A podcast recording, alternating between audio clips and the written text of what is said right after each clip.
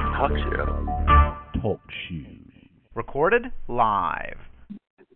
Hello and welcome. This is Denise Michaels, and today is Tuesday, September 19th, 2017. I am here with Chris Moses, and we're going to be talking about Chapter 14. Hi, Chris. Hello, Denise.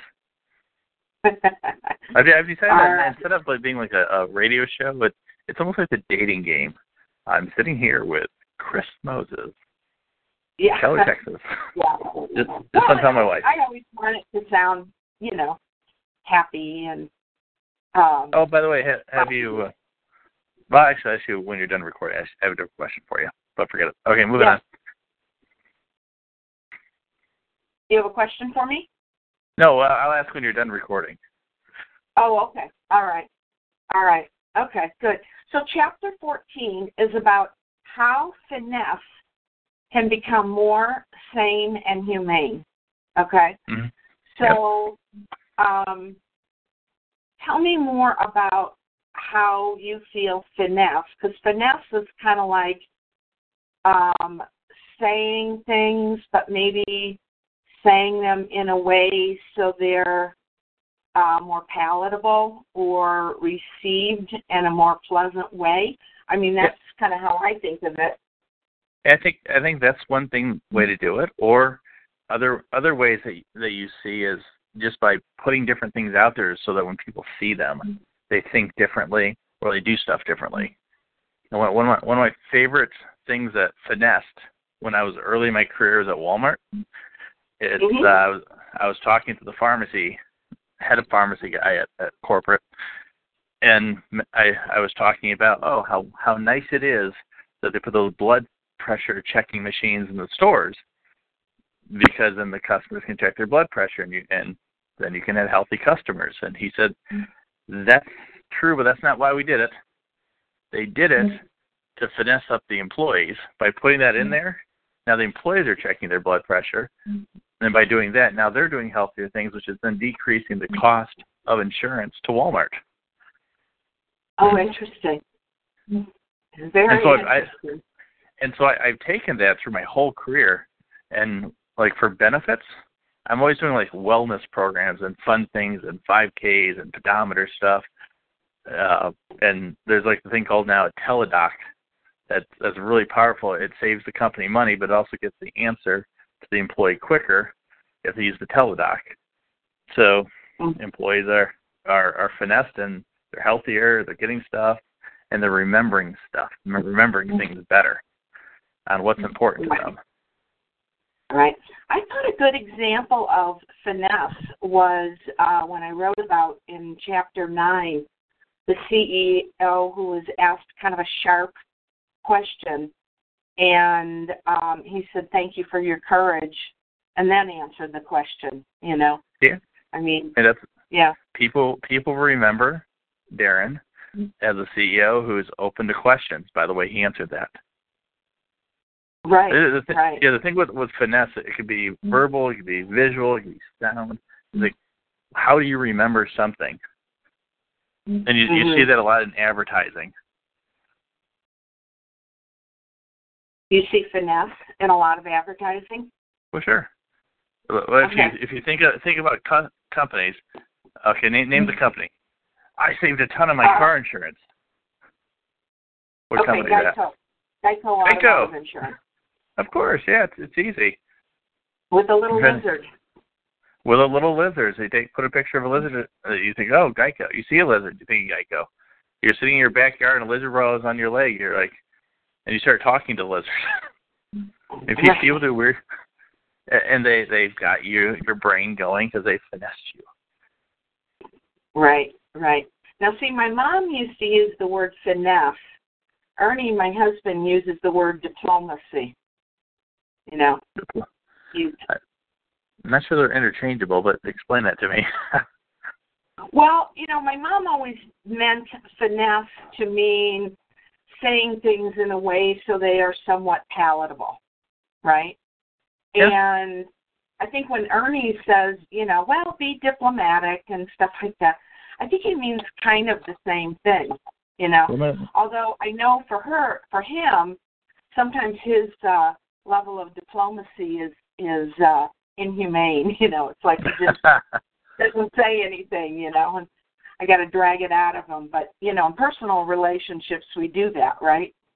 Yeah, let's see what finesse is. It maybe I'm using the wrong word. All right. Definition: skillful handling of a situation. The door maneuver. Oh, maybe it is diplomatic. You might be right. Wow, this is why I talked to you.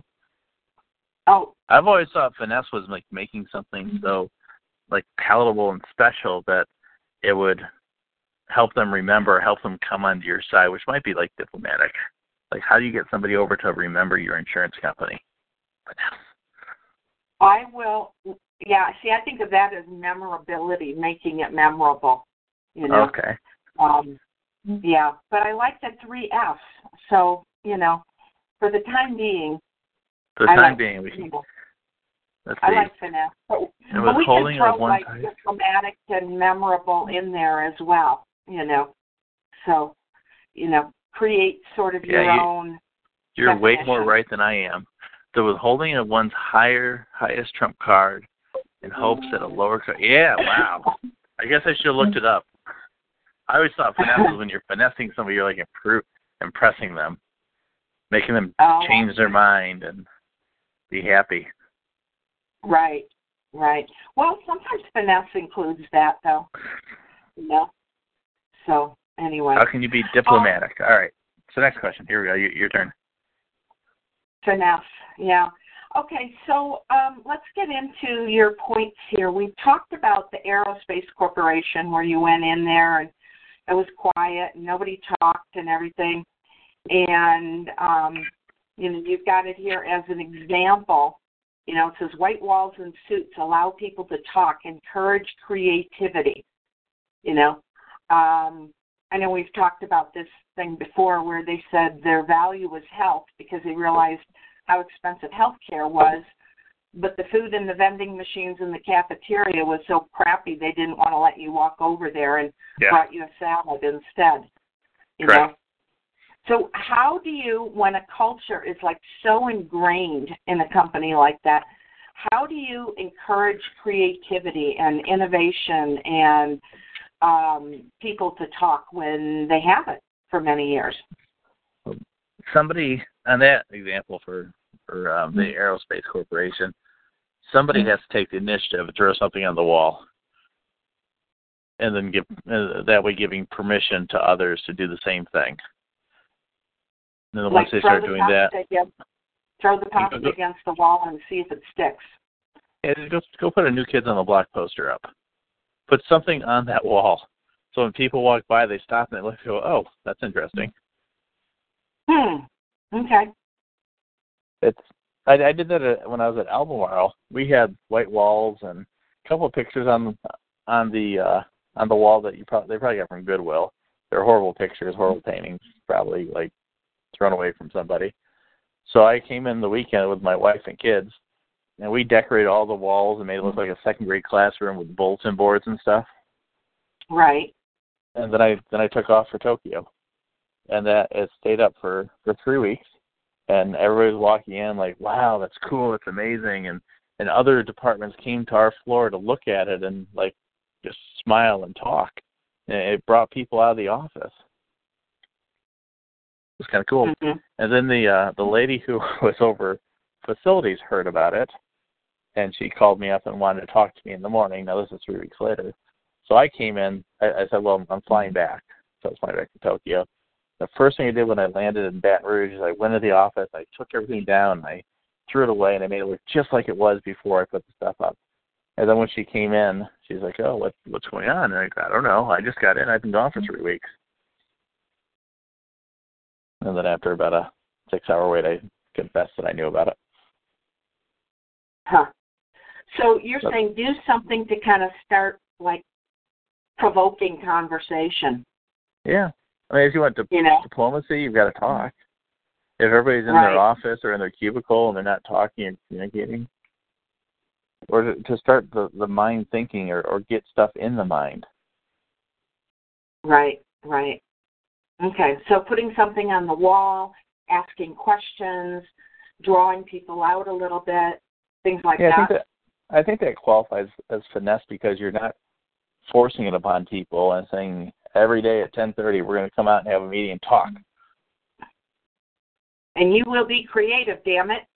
That's right. Damn it, you will you will bring your your markers. Remember that old poster? It had like a big ugly gorilla on it, and it said, "When I want your opinion, I'll beat it out of you." Yes. See, but the funny thing that you remember that it's memorable. Yeah.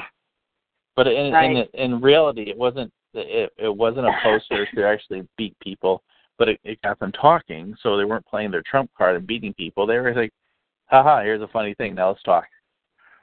Okay. And now we're talking Sure. about it 20 years later. Sure. Sure.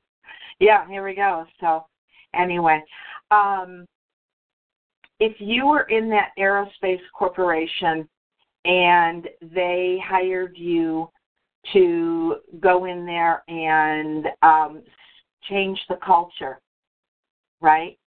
So, what would be three things that you would do? Three things I would do is I would uh, survey the employees. I'd have the engagement survey. Okay. Assuming that they're honest, they would provide just some insight. Mhm. I would uh, communicate to the CEO. I'd work with his his team to get them engaged. Culture starts at the top. They've got to embrace it. Okay. And then I'd have the managers work for the employees and change that whole organization. and Say this, you've got permission. Let's do it. Here's the feedback. The worst Right. engagement survey is one that you give, and then never you never give feedback on to the employees or change anything.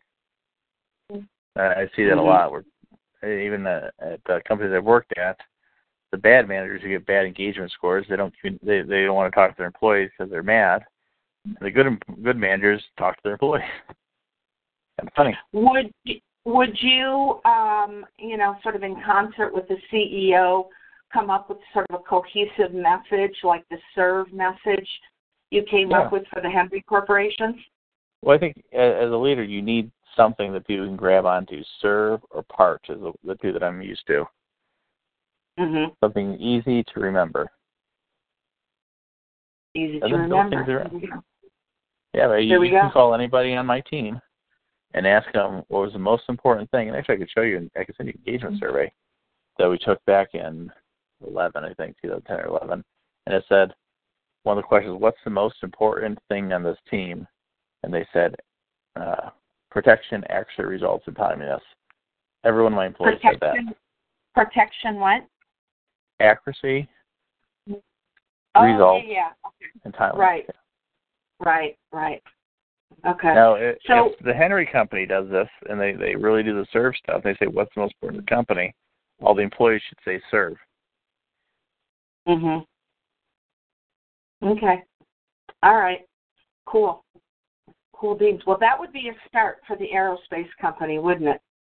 It You would know, be maybe some pink and neon paint too, just splattered on the wall. And when you um, go into a corporation and you're hired or retained to um, help change and improve the culture, all right, is it generally like well embraced? Does it cause a shakeup in the ranks sometimes? I mean, what's Yeah. often the reaction? It it causes a shakeup. Always causes a shakeup because there's people who just don't want to change. They're comfortable in the way they've been doing things. Mhm. If you say our, our new thing is to really serve and communicate to the customers and employees and give the employees a voice, and you have somebody who doesn't embrace that, well, then it's time to go. You're either with us or against us. And if you're against us, let me help you find a job somewhere else where you'll be successful. Right, right. So it could create some turnover. Yeah. So uh, at the Henry Company, um, the the ter- there's two terminations. A, a very high person was terminated that reported the CEO, and a low finance person was terminated because they wouldn't embrace the the serve culture. They admitted it. They, they knew they weren't going to do it. Uh, there's a couple of demotions because people they just didn't fit the role anymore. And then on my Right. team, same thing. So when I when I went to Advanced Auto Parts, I needed to get rid of people, and I get rid. Of, I even Elmar. The most important thing, protection actually results in timeliness. If you can't do that, you don't belong on my team. And mm-hmm. unfortunately, I have terminated people, or they've terminated themselves because they, they don't believe in it, or they, they're not skillful enough to do it. Okay. All right. So so companies have to plan that there might be some shakeup, but it sounds like typically there's a lot more people who embrace it and start to roll with it rather than the people who buck the tide. Yeah, I, I think people are just waiting for something. If your culture is horrible, then they're just sitting there buying their time and getting paid. They're, they're w- wishing things would be different, and once they're different, they sign right up. Mm-hmm. I bet if you went to this aerospace stuff, said, okay, we're going to change the culture. We want it to be more open. We want people to express themselves. Every employee gets a wall. I would bet half those walls would be would be uh, decorated or or put something on them, probably within a week or 2 Mhm. But people just want permission, and they're afraid to ask for it, and bosses aren't willing to give it. Now, the other thing is the bosses may be afraid to give it because they're afraid if they say do this, go ahead and, and knock yourself out, then they'll get in trouble from their boss. So that's why it's right. top. Or right. here's an odd thing for you. When I was at Advanced Auto Parts and I had my team together, we used to go out to lunch uh, every month, once a month.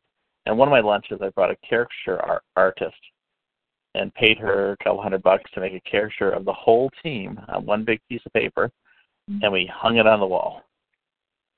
And my mm-hmm. boss says to me, I don't think you can have that there. And I'm like, what do you mean you don't think? what does you don't think mean? You either can or you can't. How do I find it if I can? And he's like, I don't know.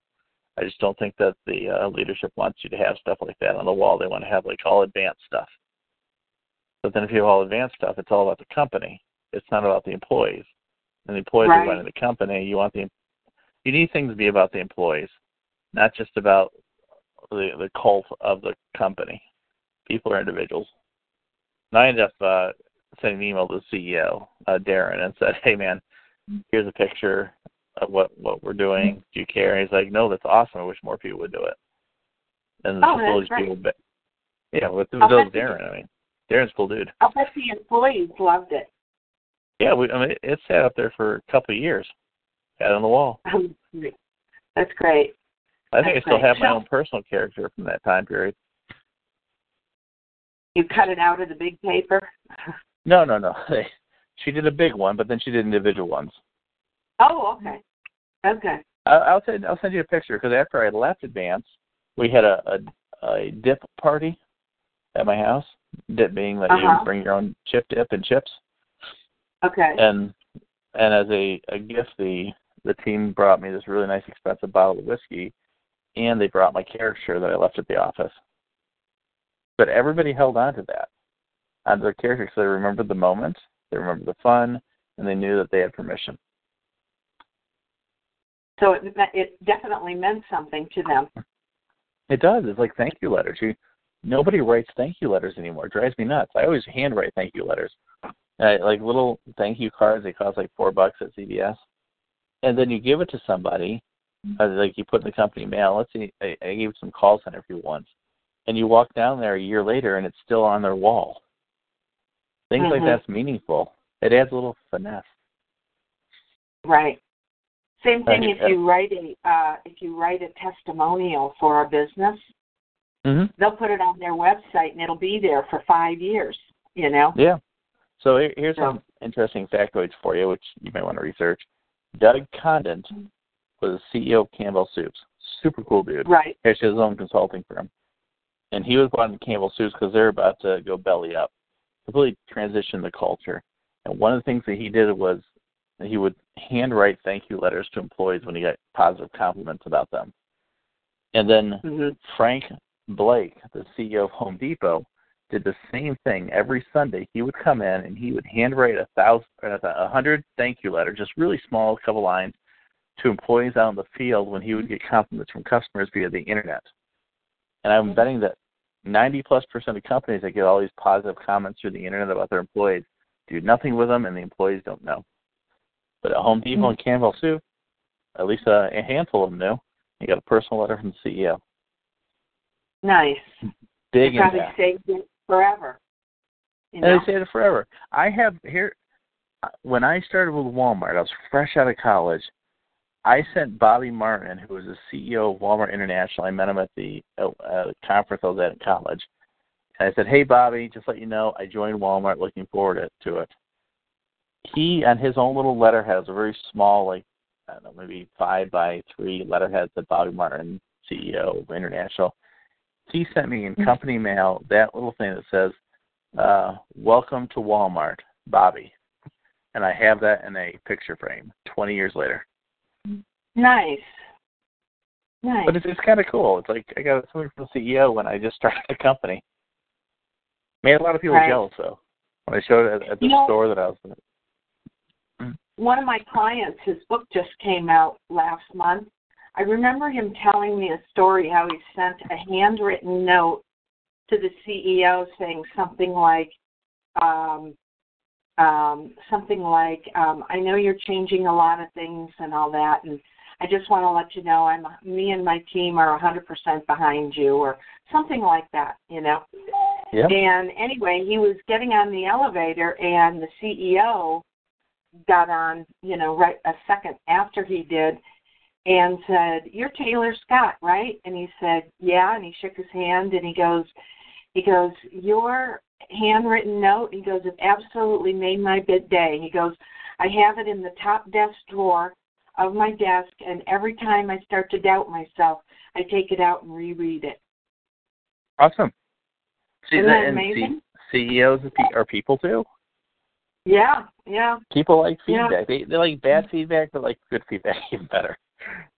So bad Well, of course. change. Good feedback is awesome. of course. Imagine the it was kind of interesting. Just before you go on, to think Sure. about is so very interesting. You spend more time at work than you do at home, right? That's true. Yes, I think yeah. you do. So now I, I don't mm-hmm. spend. I probably spend four hours a night at home. Right, I get home like at six. I go to bed at ten. And and you you've been married for a long time, correct? Yourself? Eleven years. Yeah. Eleven years. A good long time. And Yeah. it's so interesting on the feedback required at home but ignored at work.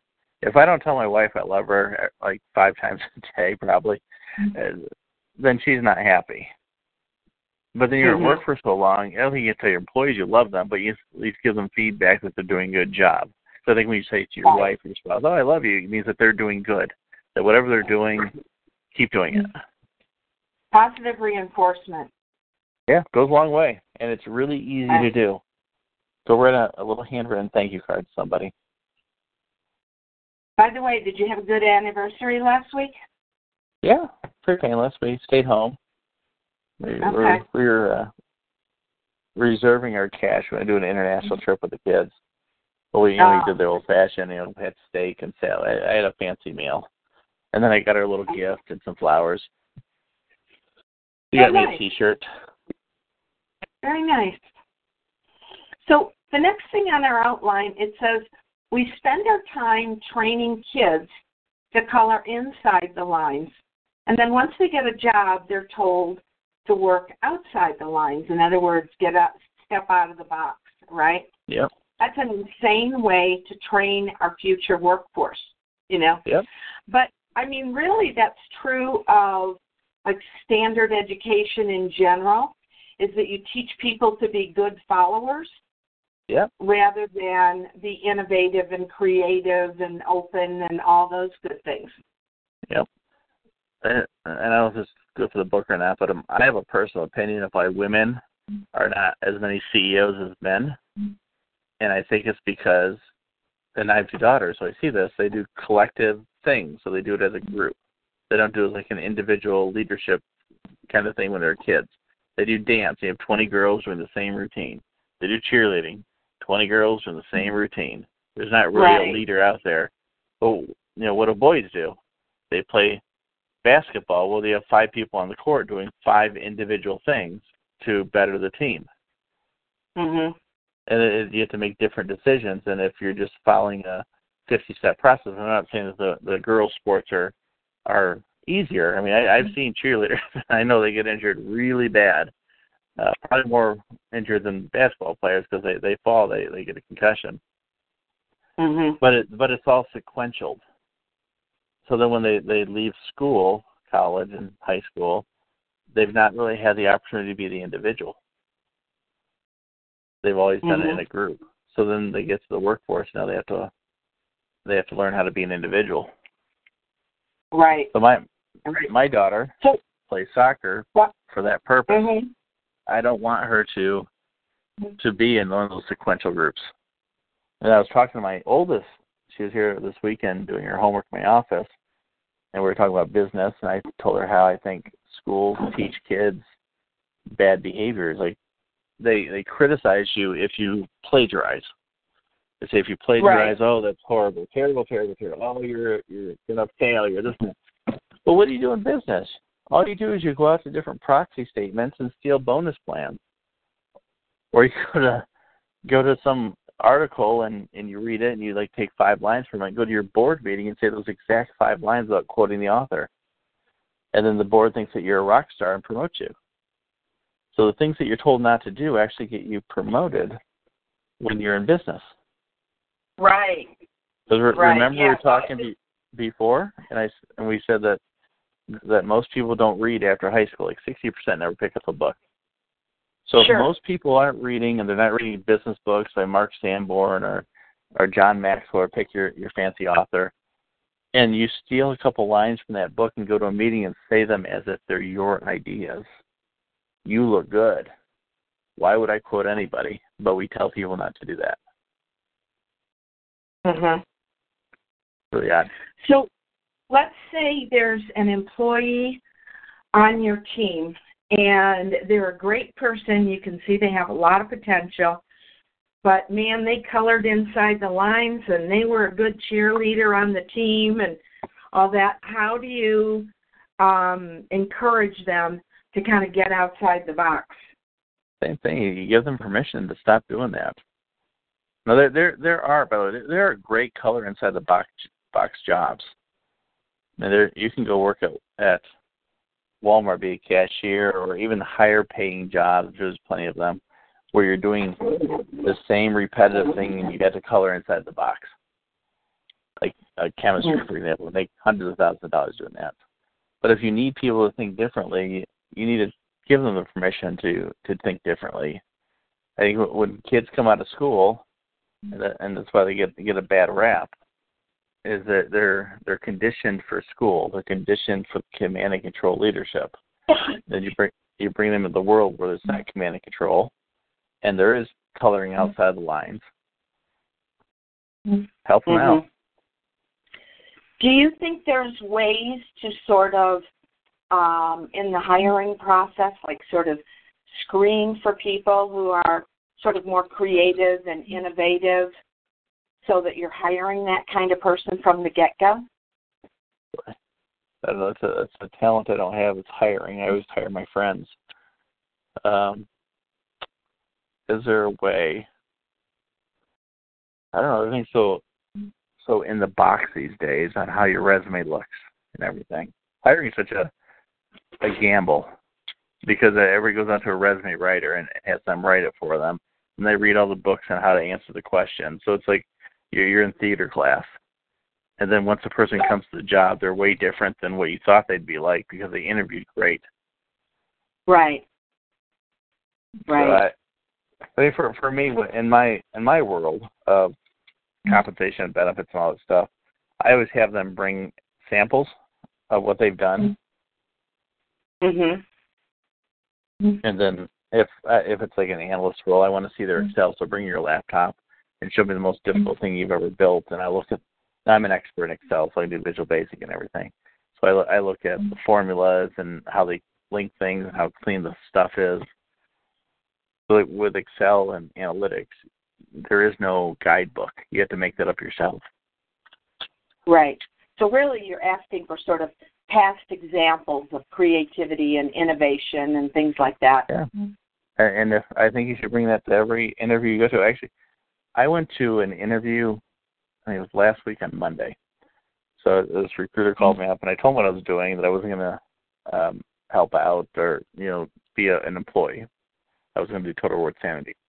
And I said, "I'll go and just talk to the person." And this is my buddy. I said, "Okay, sure, I'll do it." And I went there. I talked to this lady. I gave her the the spiel of what I what I'm doing in my new role, thinking I could get her as a customer. And I said, "I have my briefcase here. I have like lots of examples. Do you want to see any?" And she said, "No." Hmm. I thought that was the worst answer ever. I'm like, "How are you? Are you hiring somebody to be your friend, or you're hiring somebody to the job?" Right. And then with inter- with interviews, if if you're not getting examples, you're really hiring somebody who fits in your mind what it looks like. If you start getting hmm. examples, you're hiring somebody who's actually done things and thinks differently. Hmm. Okay. All right. Hmm. Hiring people who think differently. Hmm. Okay. Good. Which is not bad. Sometimes you need people to think the same. Sometimes you need people to think differently. That's Right. what the role is, and what what you want to happen with your company. If you want everybody to do the exact same thing, make sure they think the same. If you want to change the world, they got to think differently. You can't change the world by doing the same stuff. Right. IBM, their uh, tagline used to be just the word think. Yep, I think we talked about that before. I thought it was Apple, but I guess it's no Apple's Many- innovate, and yeah, uh, and Apple IBM's Innovate. think. Right. Right.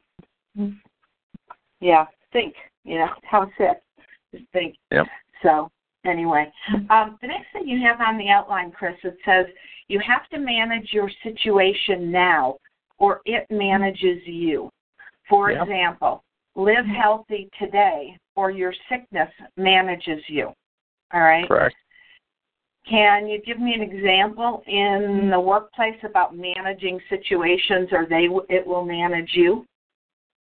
Sure. If if uh, if you if you're not leading, and managing or mm-hmm. leading, I think leading is better. If you're not leading your team and your mm-hmm. team's doing things incorrectly, and you're not helping them become better and giving them the guidance and and giving them the per- the permission to think differently, well then then the pain and suffering you have is only going to get worse.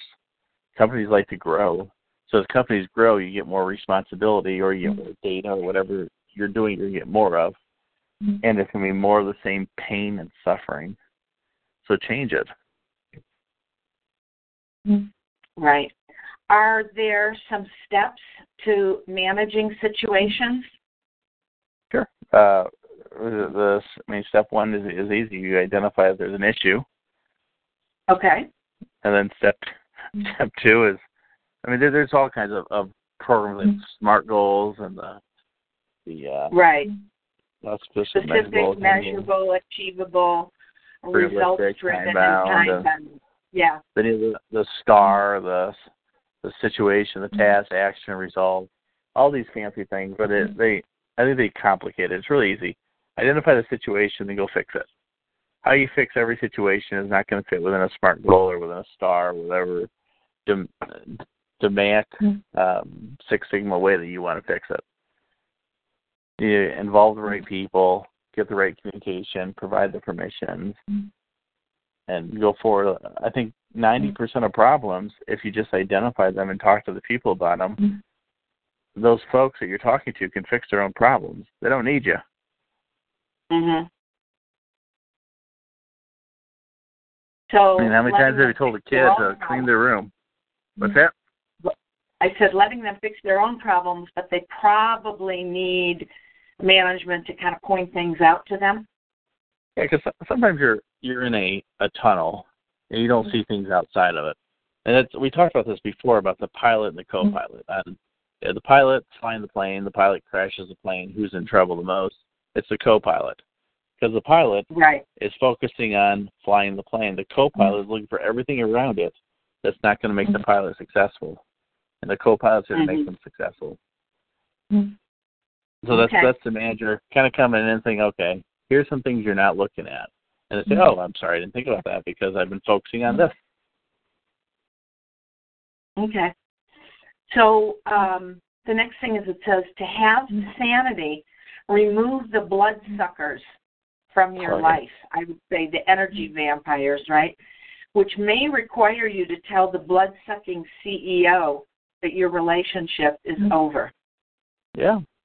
The the the thing that I think is misstated in in most of the world is that employees quit their jobs. Employees don't quit their jobs. And if you look at the SHRM studies, you can probably pull this within the chapters, is most people leave when they're honest because they're managers. They don't quit their jobs. They fired their manager. Managers can fire Right. employees. Employees can fire managers. And I see a lot of people firing managers. Mm-hmm. And that goes with those people mm-hmm. around you too. If if mm-hmm. you're in an environment and you have people on your team that you're working with, it doesn't mean you spend a whole lot of time with them. You know, be respectful, do the job. And if they're holding you back, then fire them from your mind. Get rid of them. Just deal with them when you have to and then spend the rest of your time with those who make you better. So sort of minimize contact is what you're saying. You're not saying Yeah. you always get to leave, you know. Correct. And I was I was talking. My youngest is eight, right? And so she's been getting in trouble at school because this kid named Nate. And I told her, I'm like, honey, if a if you pet a dog and it bites you, are you going to pet it again? She says, well, I'll try it again. I'm like, okay, so you try it again and it bites you. Every time you pet it, it bites you. Would you keep trying to pet the dog? And she's like, no. And I said, why do you go talk to Nate? Mm-hmm. Every time you deal with him, he bites you. He tattles on you. Get rid of mm-hmm. Nate.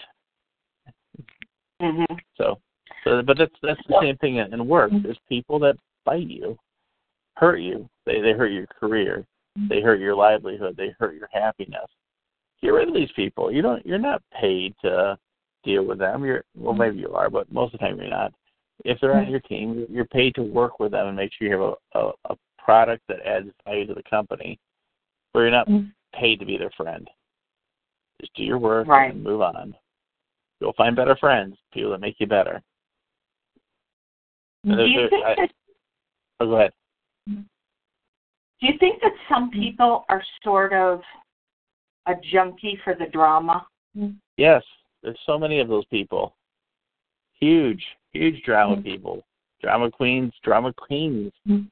I think so. Women get in trouble a lot because they they're called drama queens, and they always pick on women about this.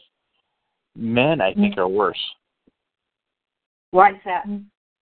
Men men are are secretive about their drama. They drop like little little uh hints about stuff. Now, now women once in a while they come out, they just like blast somebody and slap them about stuff. And so you have that one person who's vocal, and they say, "Oh, she's a drama queen." But with that one mm-hmm. drama queen, you got five guys who are going at it, mm-hmm. and the they're standing next to another guy in a urinal and say, "Yeah, that guy Bob, he's a real idiot. Don't tell him I said that." So they're they're planting all these drama seeds. Like like little hand grenades laying around. Little bitty hand grenades here and there, yeah.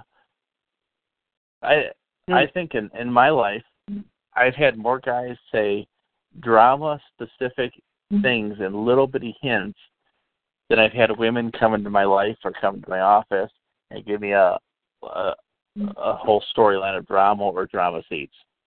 Mm-hmm. That's I think the women get I think the women get the the bad rap because you have more women that are vocal and observed by the population of everybody than you have the men who are dropping little seeds. Mm-hmm. And the men are more strategic. They drop the mm-hmm. seeds to the people that matter. Right.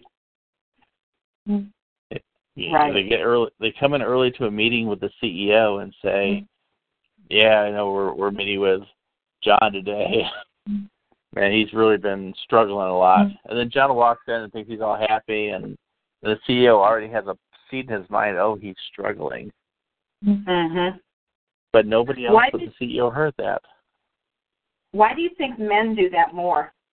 because they're they're mm. trying to position themselves. Men are really into positioning, so they get promoted or get to the next level or gain favor from higher up. Mm. So they're jockeying for position, and to do that, they have to find a way to kind of disparage or put others down. Yeah, they're they're very subtle about it. They're huge Mhm. drama people. I I think um, my experience is is that when women, you know, like get into some drama, they tell the people who can't really help them with it. Like if mm-hmm. they went directly to the person they had an issue with, they could sit down and talk and figure out how to resolve it, right?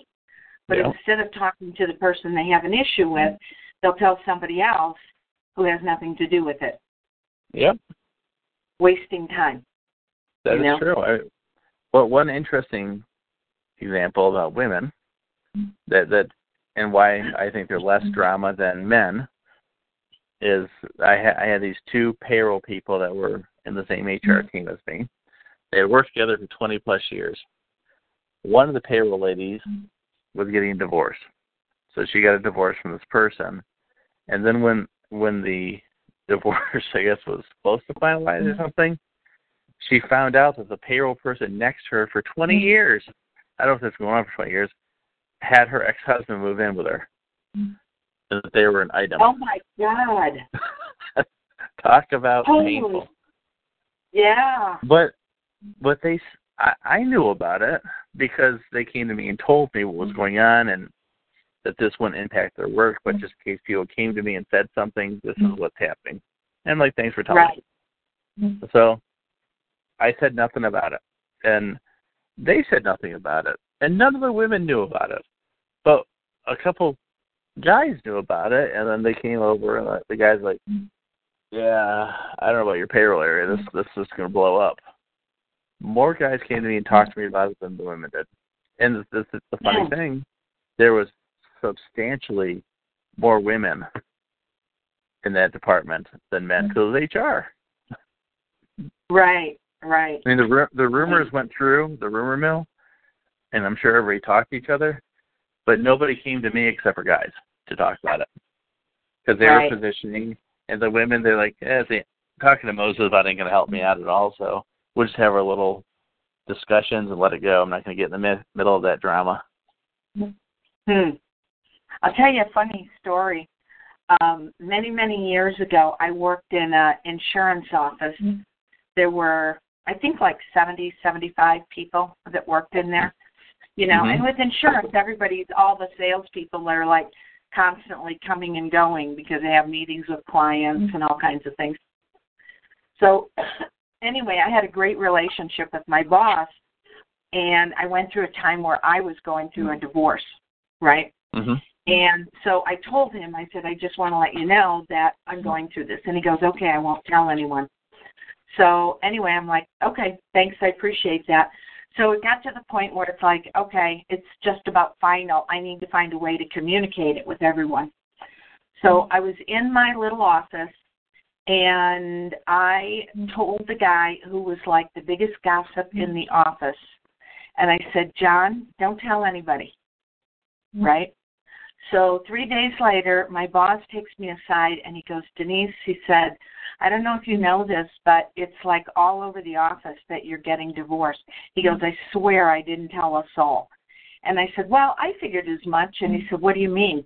I said, Well, I told John McGonigal. Mm. It was a lot easier than telling 70 people individually. Oh, know? yeah, but yeah. But you know, here, I don't know. I just, mm. I'll, I'll skip this next example. But yeah, but that's a great example. It's mm-hmm. guys they're positioning and trying to show so they get more power. I think, right. and I and I'm not a psychologist. I'm not qualified to do this. I just think women like to talk mm-hmm. to each other, and they're they're not in it necessarily to beat up on each other. They're to talk. Well, you might not be a psychologist, but you're uh, uh, observant, right? Very observant of, of positioning. It's, it's what mm-hmm. you've observed. So that's kind of interesting mm-hmm. about the guys are jockeying for position and kind of like, you know, trying to move themselves up, where mm-hmm. the women are more likely to be just kind of communicating. Yeah, if if I was, oh, I was a leader, but let's say I was a CEO, and guys were telling me stuff about people that had nothing to do with what the meeting was about or what I need to know about the person my mind would completely go to great their positioning what do they really mm-hmm. want they want right. to be seen as like they're the rock star mm-hmm. but they're really not mhm hmm But they want to position themselves that way. Yep. Men No. position, women. I think women Right. just like community. It's it's it's Mhm. how they're brought up. As I said, we talked the cheerleading stuff and the dance stuff. They're all together. And girls, I think, pack together early in Mhm. life more than guys do. Well, women are, tend to be more relationship driven, where men are more results driven. Yeah. So, But that's in the United States too. It's uh, culturally. I've, I've gone Right. to countries where where men have kissed me on the cheek and given me hugs, and that's kind of what they like to do, and that's culturally what they do. But in America, Right. we, we've criminal, we've completely criminalized it. I know in some cultures, Right. men kiss on the lips. Been there, Poland, Haven't participated, Poland, but- do that.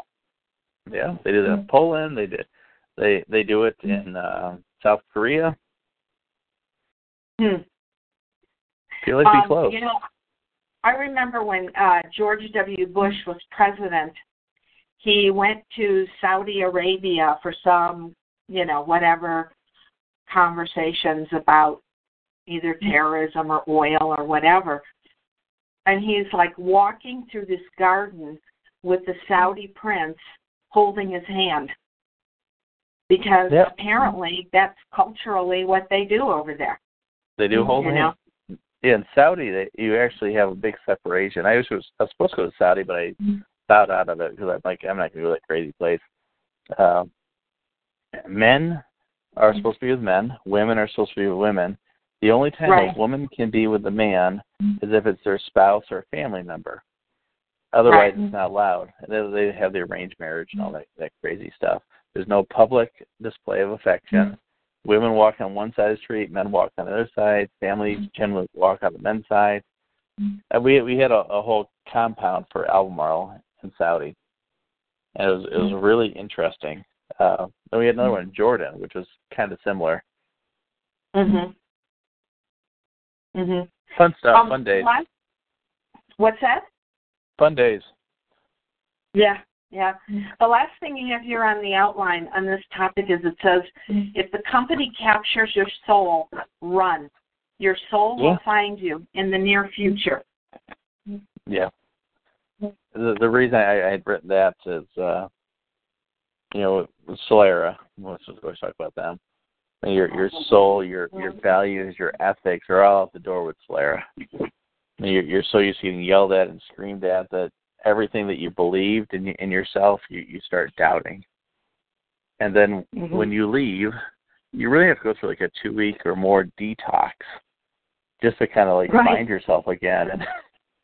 And it it took before I started Total Worth Sanity, I, I took a good two weeks off. I just needed to make sure that I was clean. And like, wow, and, and you know, things you you move on, but you really need that that time. And then after you get through your reflection of all the stuff that's gone on there, you're like, I'm glad that I, I learned what not to do, and I'm ready to move on. And here's how I'm going to do it. So your soul Right. finds you. Right. So you're saying a lot of times if people leave a company with a blood sucking boss or something like that, it's like they need to gain their self confidence back again. They do. They they got to do that. They got to take a break. It's since seventy five percent or more of people leave their bosses, it's probably a bad relationship with the boss of the bloodsucker. And they what I what I think is bad is people then go from they give a two week notice, and then they go immediately to the next job. They they take no time off, so they're bringing the blood sucking boss with them, and it takes longer to detox if you go immediately to a job. You need at least a week or two off just to sit there without your phone vibrating or having any type of responsibility. Go watch Dr. Phil or whatever you want to do just to detox. Right. For, for my for my two weeks off, I Ubered. It was fun. I had a great time. Right. I I still Uber about once every four or five weeks, just like do a couple rides just for fun.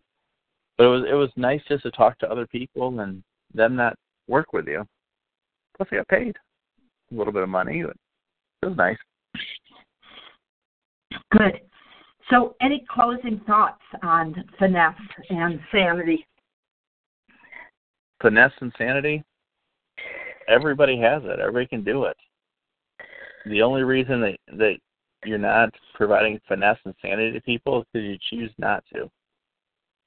Even if your boss or your CEO was a bloodsucker, you choose to pass that on. I chose not to. My team still talks to me. Actually, I had one of them recently. All right. Good. Good. So, would you say that you're learning anything as a result of these calls? Yeah, it's fun. It's like it's almost like counseling. okay, good. And you said you wanted to ask me a question, and you said you wanted me to end the tape for that. So, I think I'll go ahead and do that right now.